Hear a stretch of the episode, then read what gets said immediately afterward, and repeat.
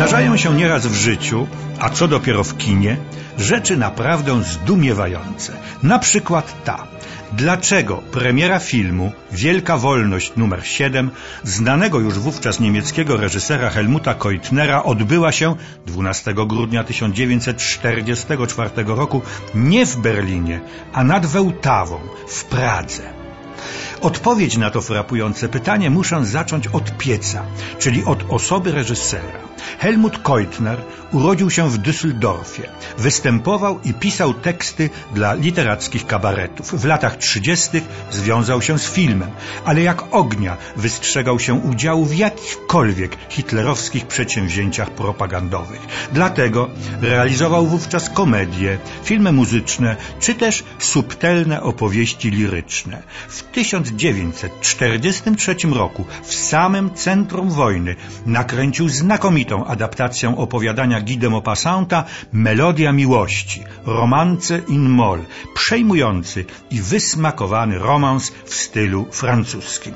Sukces, jaki odniósł, miał niezwykłe następstwa. Otóż Helmut Keutner wezwany został do Ministerstwa Propagandy Rzeszy. Szef tego ministerstwa, niesławnej pamięci dr Józef Goebbels, oświadczył, nie owijając swej propozycji w bawełnę. Chciałbym, aby pan zrealizował film z życia marynarki wojennej.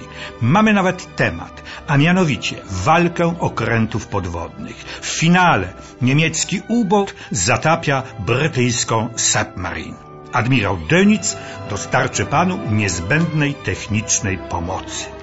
Keutner wił się jak piskosz. Twierdził, że jest za młody, że nie podoła tak poważnemu zadaniu. Goebbels o dziwo wycofał się z propozycji i projekt upadł. Ale po kilku miesiącach znowu zaproszono Keutnera do ministerstwa. Tym razem Goebbels zaproponował mu realizację filmu o życiu niemieckich marynarzy utrzymany w stylu ludowej ballady.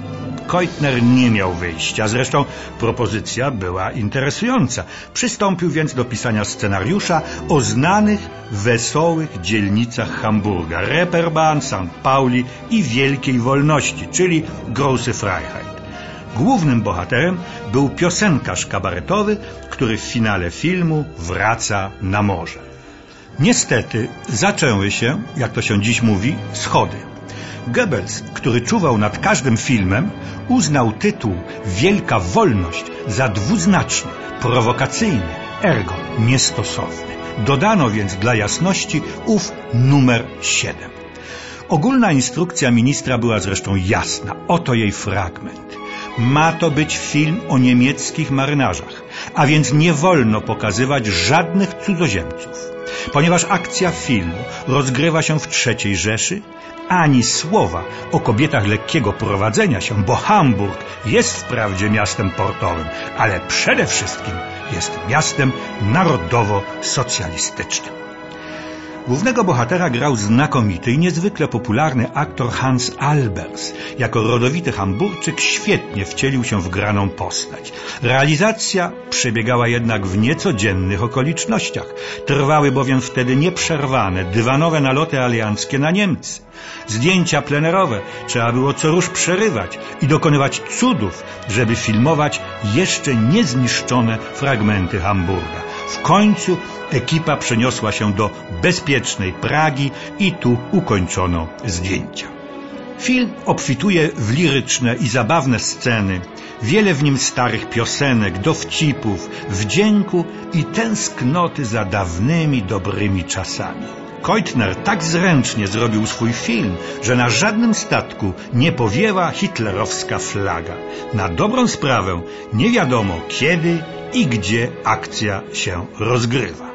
Jesienią 1944 roku odbył się pierwszy pokaz gotowego filmu w Ministerstwie Propagandy Rzeszy. Goebbels zaprosił jako głównego eksperta admirała Dönica, dowódcę hitlerowskiej marynarki wojennej. Ale ten przyjął film jak najgorzej. Na przykład scenę, w której marynarze piją grog, uznał za karygodną i niedopuszczalną. Oświadczył, niemiecki marynarz nie pije.